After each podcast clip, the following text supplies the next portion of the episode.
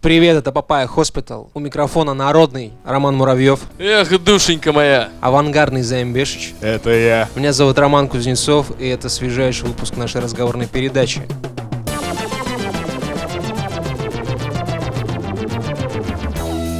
Системное объявление, guys. В конце прошлого выпуска мы просили вас э, оставить комментарии, чтобы победить алгоритмы iTunes. И мы добились некоторых результатов.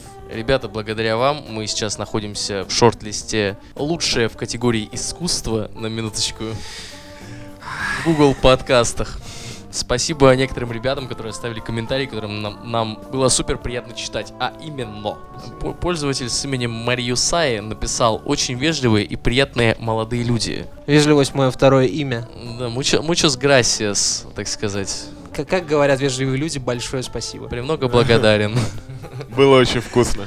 А, Пользователь с э, именем Очко Собянина. Лучший, обожаю ваши подкасты, еще и друга подсадил. Как там говорится, за 10 лет при очке Собянина. Москва расцвела. Да. Папая расцвела. Пользователь с ником Малсимка написал. Очень классный подкаст. Солдаты Папай вперед. Э, Солдаты Папая вперед это очень-очень близкое нам а, по, по нашей концепции, собственно, выражение. Ну, лучше не скажешь. Да, мы долго думали в последнее время над тем, что же из себя представляет Папая как культурный продукт. И мы определились, что мы хотели бы представлять собой сопротивление текущим алгоритмам. Но лучший комментарий оставил наш самый лучший слушатель с ником Рам Гаал. Все мы знаем, кто это. Слушаю с первого выпуска. Ведущие часто представляют три полярных мнения касательно какой-то темы. Слушать дружескую дискуссию и невероятные теории – высшее благо. Короче, мы очень долго думали, э, что из себя представляет Папая как культурный продукт для вас. Сегодня мы находимся все в плену информационного пузыря, из которого мы, Papaya Hospital,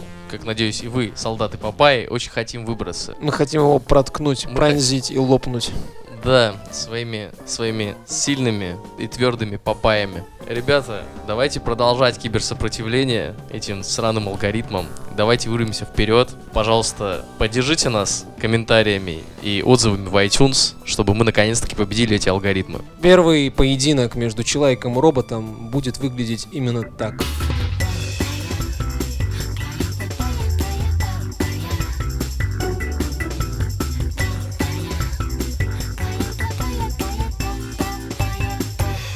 Вы просили, и у меня есть. Я принес. Вы хотите песен, и есть у меня. В Китае запустили сервис продажи моральной поддержки. Работает это следующим образом. В Китае не работает Инстаграм, в Китае плохо работает Google, в Китае есть своя социальная сеть, называется WeChat. Это приложение, которое заменяет, ну, по большому счету, все. Там можно залайкать фотку, а можно вызвать такси. А можно оплатить э, этот транспортный налог, к примеру, или тачку в кредит взять. Работает это следующим образом. Ты находишь определенного человека в чате и примерно обрисовываешь ему спектр услуг, которые тебе нужны. Рассказать, какой ты клевый, у тебя все получится, ты напишешь диплом.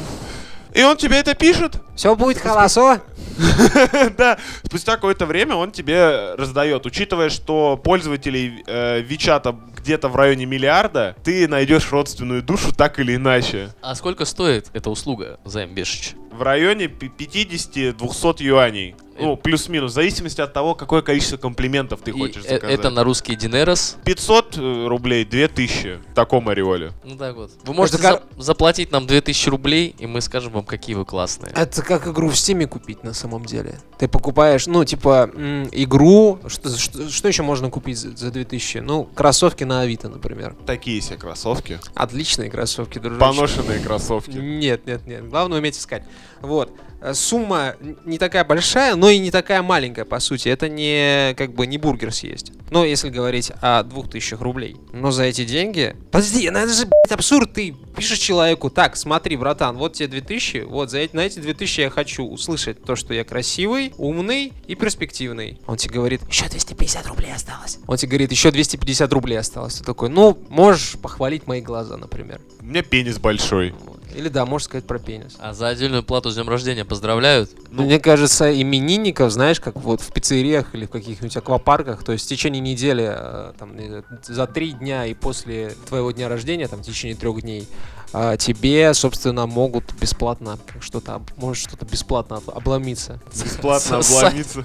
Не-не-не, какой отсосать? Погоди, Не-не-не, тебе комплименты за деньги, а отсос бесплатно. Нет, нет, чувак, тебе пишут комплимент э, на чаевые, ты, кстати, я бы тебя отсосал, вот так. О, неплохо. не- Это когда ты заказываешь что-то на Алиэкспресс, а тебе приходит какая-нибудь безделушка вообще ненужная. Это все в Китае. Китай это кибердержава, естественно, потому что у них Со своим интернетом. со папаша. своим интернетом, да, у людей свой интернет уже. Как бы это могло работать в российских реалиях? Ой, в российских реалиях достаточно, понимаешь, если люди в подъезде тебе улыбаются, ты уже начинаешь такой, типа, чё? Что случилось? Ты, да-да-да, чё, на субботник идем? Че, у меня нос в говне, знаешь, типа, что-то такое. Да-да-да, ты, ну, типа, начинаешь немножко дискомфортить, потому Ну- что мы не привыкли к какому-то хорошему отношению за бесплатно, а за деньги, мне кажется, это будет звучать, как, знаешь, пост-пост-ирония, когда тебе говорят какие-то такие приятные вещи, а ты будешь ощущать, что тебя обсирают, ты будешь воспринимать все ровно наоборот. Ну, мне так кажется. Как-то раз э, я пользовался сервисом Буддист. Мгм. Чтобы вы понимали, это когда ты вбиваешь время, и в это время тебе звонят, и будет другие люди, типа, живые. И э, одним утром мне позвонила томная женщина, и томным голосом мне говорит, «Доброе утро, зайка. Как тебе спалось, сладкий?» И я в этот момент просто опешил, говорю, «Здрасте». Ну, ты проснулся, да? Я, я спать боялся еще два дня после этого. Я слышал про сервис, тоже виртуальная дичь. Сервис, где ты ищешь человека, вы скидываете друг другу списки задач, которые вам нужно сделать за 50 минут. У вас должны быть вебки, естественно, и ты, пока он палит за тобой, а ты палишь за ним, вы, короче, работаете под наблюдением. Потому что, ну, для людей, которые работают дома, это ад. Ну, то есть до кровати 2 метра, вот рабочее место, а вот кровать. Да, Рабочее да, место, человек кровать. рожден, человек рожден лежать на кроватке, мы все это понимаем. Да, и, ну, эта тема, типа, пользуется популярностью адской. Я Ну, прекрасно их понимаю. Это как в свое время чат-рулетка пользовалась популярностью, даже несмотря на то, что 90% респондентов это было дрочащие мужики. из Турции. И когда был в Турции, я смотрел по сторонам и думал, интересно, ну вот я сейчас смотрю. Ты дрочил? Общаюсь с человеком, да, ты интересно на камеру дрочишь, нет? Ты этими руками мне сок выжимаешь.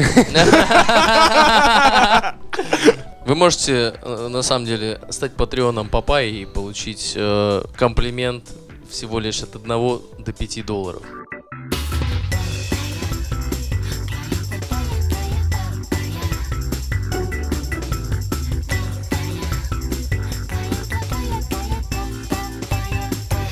Значит так, тема серьезная, потому что три трети редакции сталкивались с этой проблемой. В частности, Займ Бешич сейчас на этой тоненькой, скользенькой тропиночке бросания курить. Понимаешь, я вот не люблю эти громкие заявления «бросил курить». Я не бросил курить, я стал меньше курить. Займ пытается нормализовать потребление табачных Продуктов. продуктов, да. Да, в какой-то момент это стало реально проблемой. Когда ты э, немножечко заигрываешься и куришь вот прям, ну вот одну за одной, условно говоря. Тебе уже даже не нужно, знаешь, какие-то супер перерывы делать. Просто ты кинул бычок, что-то разговариваешь, разговариваешь, в какой-то момент ты обнаружишь себя сигой. Это вот так работает. Роман Муравьев в, во времена, когда он переезжал в Петербург, он активно бросал. Я помню эти никареты у него на подоконниках валялись, сосучки всякие и прочее. Как успехи, Роман? Я считаю себя бросившим курить человеком. С гордостью могу это заявить, что могу прожить без сигарет, сколько мне заблагорассудится. Я считаю себя человеком, который не может бросить курить. Бросить курить это как вот панк-металл, который ты слушал в молодости, и он до сих пор тебя втыкает. И ты втихаря такой, короче, врубаешь себя на плеере и слушаешь, что Пока- в них.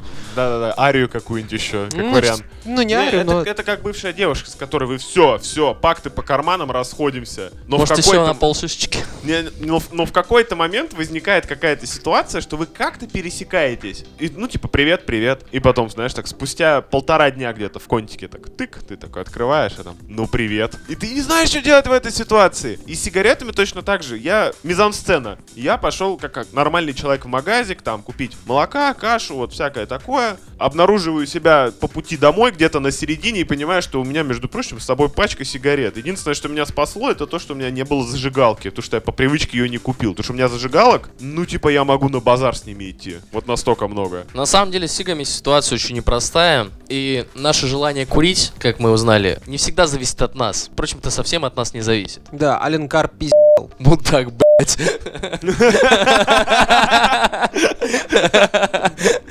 Короче говоря, если копать с самого начала, самых истоков, мы можем заметить некоторые интересные штуки. Например, один из моряков Колумба закурил э, сигарету в Испании, его посадили в тюрьму за это, потому что священная инквизиция решила то, что человек не может выдыхать дым. А значит, в нем кто-то живет, кто дым выдыхать в состоянии. Это орудие дьявола. Чертяка. Э, В Германии за это казнили. В России отрубали нос. Это еще до Петра, да? Это аккурат до Петра. Но если э, в Россию привычку курить принес Петр Первый, ориентируясь на Европу, то как в Европе начали курить, это уже другое дело, потому что сначала за это сажали и казнили. Так вот, табачные компании, э, надо сделать небольшую ремарочку, что когда э, некоторые люди узнали, сколько стоит производство табака, э, насколько, насколько это выгодный бизнес, люди повально поехали э, этот табак выращивать. А для того, чтобы популяризировать его в Европе, они, э, что вы думаете, сделали? Популяризировать табак.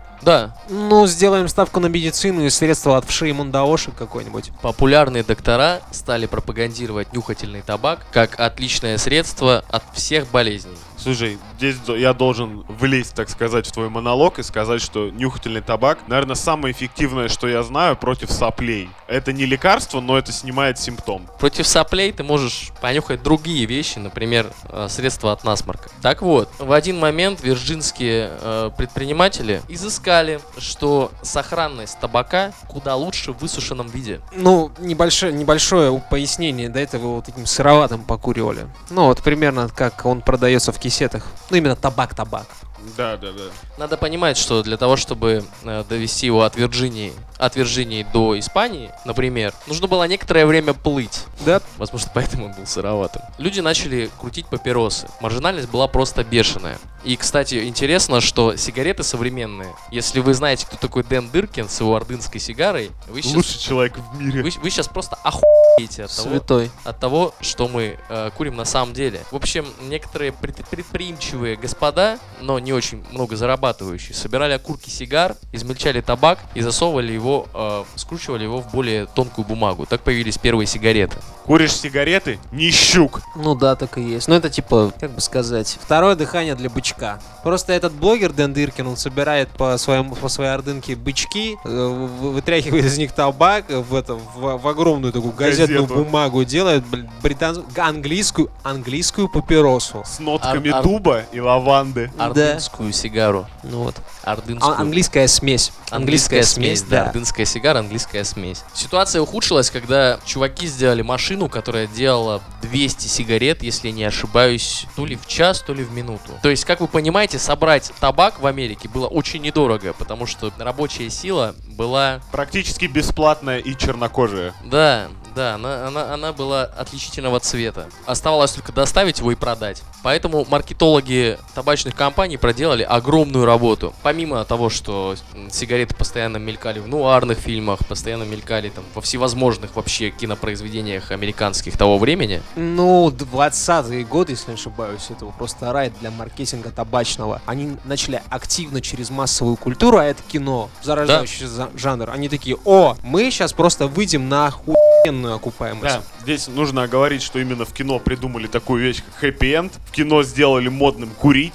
Кино сделали модными вот эти длинные плащи и шляпы, как кино очень много протолкнуло в человеческое сознание, и теперь нам кажется это естественным. Ну, раз все черно-белое, то люди должны курить. Типа, нет, изначально в кино никто так не делал. Единственный, кто курил в кино изначально, это паровоз, когда приезжал, если вы понимаете. Чарли. Чаплин постоянно курил, но Чарли Чаплин играл всяких идиотов, кстати говоря. Я, кстати, когда готовил материал, я вспомнил про мой любимый фильм детства, который называется, внимание, Харли Дэвидсон и Ковбой Мальборо. Ковбой ковбой Мальборо, да, твою мать. Это, Вы думаете, что это совпадение? дружок, это буквально коллаб двух брендов. Чуваки, чуваки, Филипп Моррис, ну, табачная компания, Так. которая выпускает Мальборо, если я не ошибаюсь. У них были рекламные лица ковбоев Мальборо. Все три ковбоя Мальборо закончили либо раком легких, либо эмфиземой. Ну, то есть реально просто... А можно я расскажу, как меня обманула табачная компания? Давай. Я работал, короче, на заводе, а через дорогу от меня, вот буквально физически через дорогу, был завод Филипп Моррис. И там делали вообще волшебный на тот момент супер редкий ментоловый Мальборо. И вся партия, вся уезжала в сраную Москву. То есть я физически был в 500 метрах от волшебных ментоловых сигарет нормальных. Они были ментоловые, но они не были такие, что ты такой... Ну я не мог их купить. Мне товарищ из командировки в Москву при- привез пачки две, и мы, короче, не ходили в курилку, как все, а куда-то ныкались и курили их, потому что если ты открываешь эту пачку в курилке, это все. Как таракана на свет, да? Да, да. Самое занимательное, знаешь, зачем ментол добавляют в сигареты? Зачем? Он снимает раздражение горла, и, соответственно, ты можешь выкурить больше. А все начинают, на самом деле, курить-то не с сигарет. Все начинают вот или с ментоловых, с каких-то вкусненьких, или с сигарил, э, тоже Мгм. вкусненьких, мы Да, понимаем. конечно. А потом ты, типа, постепенно, ну что, и так нормально. Кстати, занимательный факт. Легких сигарет не существует. Табачная смесь везде абсолютно одинаковая. Просто количество отверстий в фильтре, скажем так, их больше в зависимости от э, крепости. И ты куришь ровно те же смолы и те же никотины, только обогащаешь э, вот этот вот дым большим количеством кислорода. Поэтому кажется, что легче курится. На самом деле, да, все ваши единички это полная чушь. Все там будем. Мои первые сиги были, кстати, русский стиль. Так вот. Знаешь, кто делает русский стиль, если не секрет? Вот еще один интересный факт. Нет. Русский, русский стиль — это сигареты производства Japan Tobacco International. Оу, е. Они делают Петр Первый, русский стиль, наша прима и Беломор канал. Оу, Кстати, щет. я еще хотел бы заметить, что наши предки, вот буквально которые там Вторую мировую выигрывали, они, короче, не курили типа табак, как мы, который курим мы. У них была махорка. Махорка, да? Махорка, ну, чтобы вы понимали, по современным меркам это практически гидропоника. То есть, если от современной сигаретки ты ее покуриваешь, будучи не в теме, и тебя немножечко так голову, у-у-у, то если ты первый раз в жизни куришь махорку, типа, ты минут на 15, типа, проваливаешься в волшебный мир, типа, отходников сразу. Ну, А, настолько крепкий табак, короче. Он и крепкий, и там нем- немножечко другой. Другая рецептура, скажем так, взращивания. Вот настолько. То есть, просто сигареты с каждым годом, в силу того, что их сейчас очень сильно давят, они становятся все более легкими и более какими-то, ну, доступными. То есть, ты можешь закурить сейчас сигарету и не умереть. Махорку было закурить очень сложно. Не было... Порог входа был очень высокий относительно сейчас. Плюс сейчас появляются сначала вот эти вейпы, которые продвигались как супер безвредные, а теперь оказывается, что рано или поздно в, легких накапливается жидкость. Ну, жижа, точнее говоря. Еп. Легкие становятся липкими, как вот эта жижа. Вей- все вейперы знают вот это ощущение идиотское, когда у тебя пальцы вот такие... Да, Ужасно. когда ты дышишь, у тебя хрустят легкие. Не-не-не, в том-то и дело. Когда бы эту м, липучку на кроссовках Да, отдираешь. да, да. А сейчас очень модная, причем очень резко она выстрелила, вот эта тема с Айкосом. IQOS От это него Philip и- Morris. Да. Единственная штука от Айкоса, на самом деле, от него не желтеют зубы. Прям, ну это видно, это чу- чувствуется. Мгм. Но если ты не куришь IQOS, он смердит что-то среднее между мокрой собакой и вот как будто кто-то пластик сжег, вот ты прям чувствуешь эту хрень. А его в определенных местах, типа рес- рестиков и так далее, его можно курить. И когда рядом с тобой человек курит IQOS, ты просто хочешь, я не знаю, уйти оттуда. При том, что я, как курящий человек, казалось бы, я должен быть адаптивным к запахам. Короче, продолжаем. Чуваки из Lucky Strike замутили вообще невероятный финт ушами, когда на один из а, парадов американских они снабдили женщин сигаретами и назвали эти сигареты факелами свободы. Это как раз тогда, когда фем-повестка была, наверное, немножечко актуальнее, чем сегодня. Вот, ну, я вообще поражаюсь этой херне. Сигаретные и табачные маркетологи, они самые дикие, самые дикие просто хрены. Короче, самый перспективный возраст у курильщиков в их понимании, знаешь какой? От Какой? 14 до 21 года, если Ну, когда ты еще свои решения принимаешь не очень осознанно. Знаешь, как легко и красиво подается для подростков о, э, курение? Тебе приходят в школу и говорят, Дети, не курите. Курение – это выбор взрослого, взвешенного, рассудительного человека. И что ты хочешь, точнее, кем ты хочешь быть в 14 лет? Взрослым, рассудительным человеком, который может покурить. И все, начинается. Да, Да, ладно, как- когда так, это, так это работает, в школе чел. такое было? Да, конечно. Да, да, да. Чел, Да? да? так это работает. Тебе предки говорят, не кури, это, это ты еще маленький. Ты говоришь, Нет, я большой. слушай, бля, мой маленький тебе в рот не поместится. Идешь, покупаешь пачку Казбека. Кстати говоря, ты вспомнил Lucky Strike. Знаешь, почему Lucky Strike называется сигарета? Потому что одна из сигарет была волшебная. Че, рил? С добав... Это из 20 сигарет одна была не сигарета, а косяк. Ты Нет, я тебе отвечаю. Че, реально? Да! Охренеть. Какие-то, это годы 50-е, 40-е, пораньше. Ну, до момента, когда Дюпон вот прикрыли эту конопельную лавку, да? Да, да. Ну, Охренеть! когда это можно было, тогда Мы не не в те времена родились, чуваки. Я бы так... Я... Так вот, ребята, от того, что э, за курение казнили, тому, что все любят курить. А теперь курение запрещают вообще на всех уровнях, просто дико щемят. Есть версия того, что заботиться не о твоем здоровье, а заботиться о том, чтобы, в общем-то, ку- кое-куда текли штрафы, э, текли пени, потому что в российский бюджет в прошлом году, если я не ошибаюсь, штрафов за курение табака приплыло только 7, дол- э, 7 миллионов долларов. Ну, то есть это, ну, такие неплохие деньги. Как бы. Одна дорога от моего дома до моей школы. Кстати, помните прикол, э, запретили табачные лавки, табак продавать рядом со школами? Да, да. 100 метров, да? Ну. Знаете, как считаются 100 метров? Вот магазин, вот школа, между ними дорога. Между ними вот так вот по прямой 30 метров. Но Тебе нужно пройти на переход. на переход 150, по переходу 50, еще 150. Все, все. Типа, ну вот закон соблюден. Так это и работает. Как, короче, какой-то чувак, по-моему, в Мексике, замес был такой, нельзя ставить питейные заведения рядом с дорогой. Этот чувак взял, построил лабиринт перед своим э, заведением. И там выходило как раз, ну, где-то плюс-минус 150 метров, пока ты пройдешь по лабиринту. Диваленок. Красиво. Да. Кстати, в защиту курения, ну, к слову, э, Роман Муравьев ведет к чему? К тому, что табак и никотин, все вместе с ним взятые, это, ну, легализованная наркотическая херня, по, по большому-то счету. Да, это легализованный наркотик. Кстати, аддиктивность никотина на третьем месте после героина и кокаина. Вот. И в силу того, что героин и кокаин не самые доступные штуки, ну, ты не можешь купить в магните. Мне, пожалуйста, 2 грамма хмурого на сдачу. Просто, просто все опиаты уничтожают... Люта! Принеси отмену! Просто все опиаты очень быстро уничтожают организм, а кокаин действительно очень дорого тупо вести. Мне просто, знаешь, типа, а когда продавщицы между собой перекрикиваются через кассу, слышь, у тебя кокаин есть еще? Да, есть, лови, короче, то пакет швыряет. И тут он лопается, да, и все такие... «А!» Вот, а- Кокос какой, синий или красный? Или с кнопкой?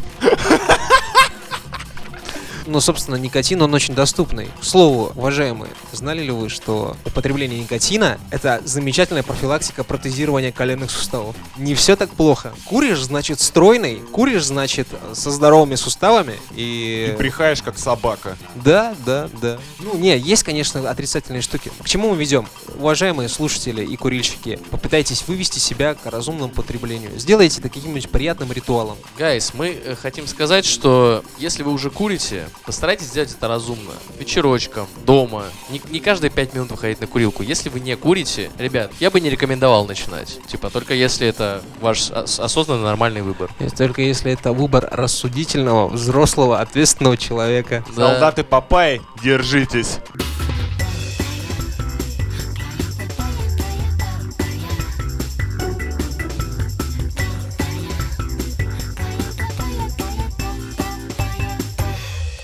15 апреля стартовал восьмой сезон э, сериала «Игра престолов». Так точно. Так точно. Скажем так, часть людей, которая не успела посмотреть его, допустим, сразу в момент выхода, она...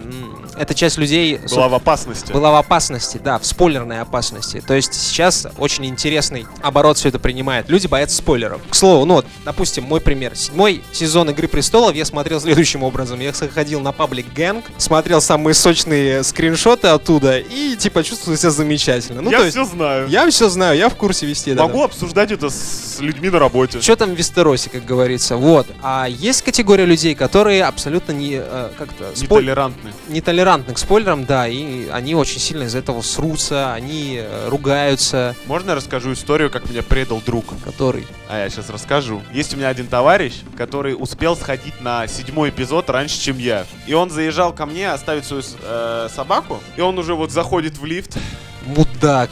закрываются двери, и он прям закрывающаяся дверь говорит, Хан что. Кайло Рен убьет Хана Соло. И я такой, и он его отец. И я такой, ах ты гнида! А я уже его просто ну, не догоню, типа. И это было так больно. Я на самом деле плюс-минус это уже знал. Ну, по, скажем так, мимасам из интернета. Но вот так вот в лоб и откровенно сделать такую, знаешь, детскую гадость, ну просто, ну так ты пидорас. Если ты слушаешь это, я до сих пор тебя не простил.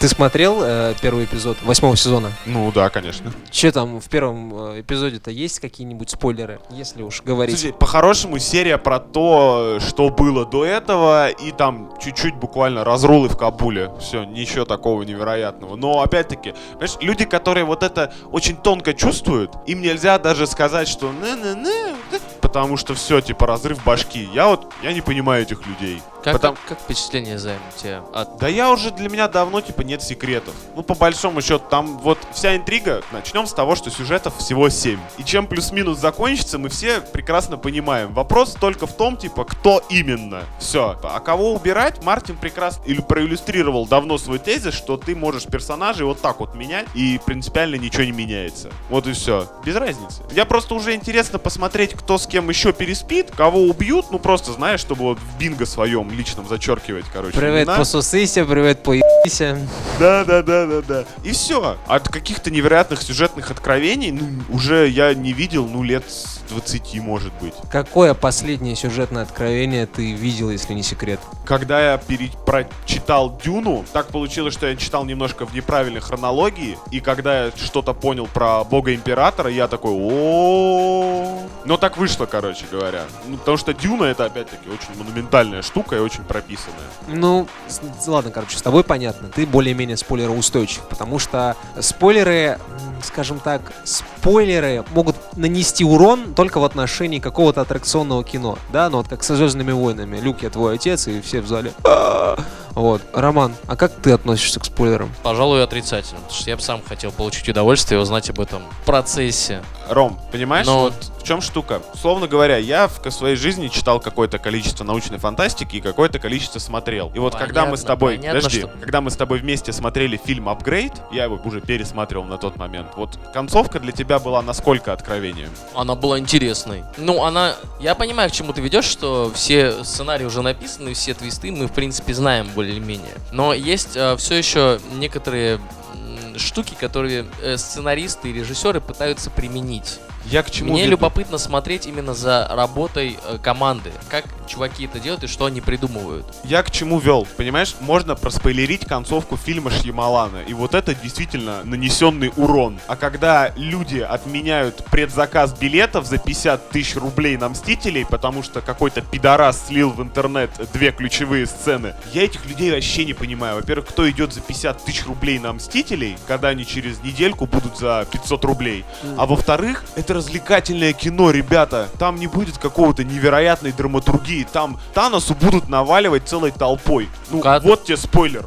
Когда ты платишь э, 50 тысяч рублей за м, что-то, ты хочешь получить это в полном объеме. Если это получаешь не в полном объеме, ты возвращаешь свои бабки, идешь через неделю за 500 рублей займ. Вот тебе Чуваки, я знаю, почему они хотят заплатить 50 тысяч. Чтобы потом спойлерить всем своим Да, друзьям. это бесценная херня, просто влетаешь в треды. Там на ТЖ, кажется, был комментарий, типа, скиньтесь мне на 50, я тут буду потом, типа, в комментариях спойлерить Мстителей. А вот другой, А это, кстати, бы, можно сделать раз поколение, спойлернуть дру- Мстителей. другая грань, типа вот вопрос, вот каким надо быть пидорасом, чтобы систематически людям портить удовольствие от просмотра. Ну вот не все спойлеры устойчивы, как мы с Романом Жановичем. А зачем остальным портить впечатление? Вот это, знаешь, какая-то детская мелкая пакость. Потому что это такая извращенная форма потребления. То есть, мало того, что ты первый посмотрел, ты еще и другим испортишь малину. Это же, это же ну И вообще... они уже не посмотрят с таким удовольствием, как ты.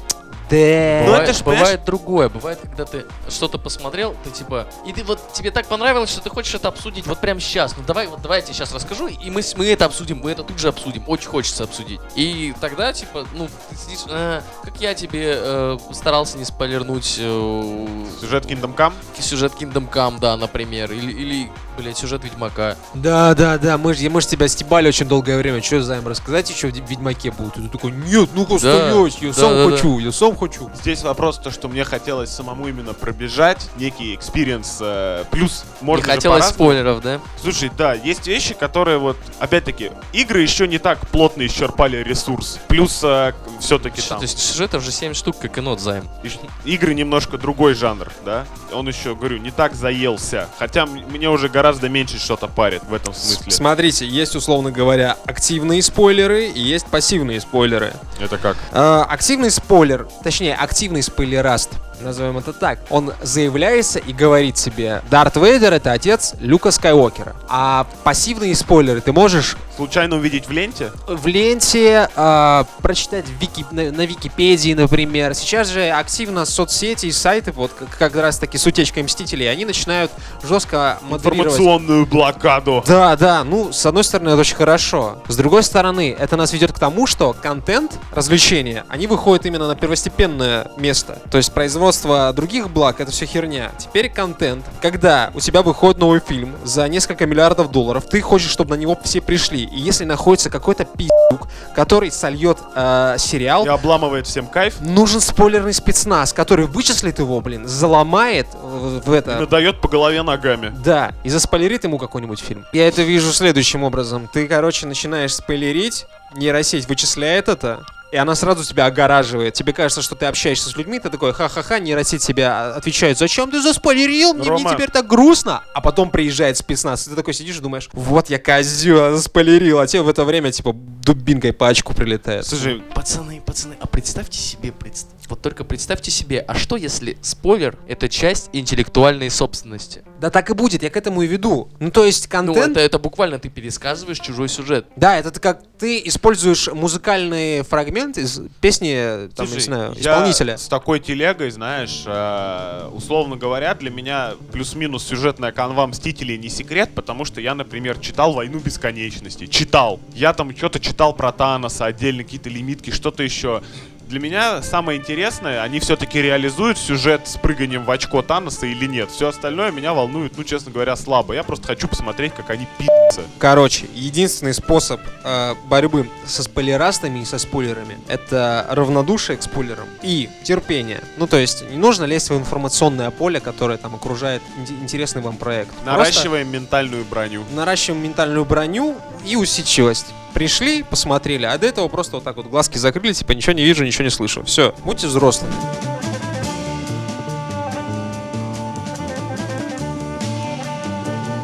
Уважаемые слушатели, а предыдущие три недели редакция радовала э, подписчиков группы ВКонтакте нашей своими плейлистами. То есть каждый член редакции поочередно выложил песенки, которые он слушает. Вот. И теперь у нас разгорелся логический, логичный достаточно спор, чей плейлист лучше. Следующие три недели мы поочередно опять выложим по плейлисту. В- Вам предоставляется уникальная возможность решить, кто будет выебываться своей музыкой оставшиеся бесконечность времен. Вот так. А кто больше не будет этим заниматься от обиды никогда. И уйдет из подкаста.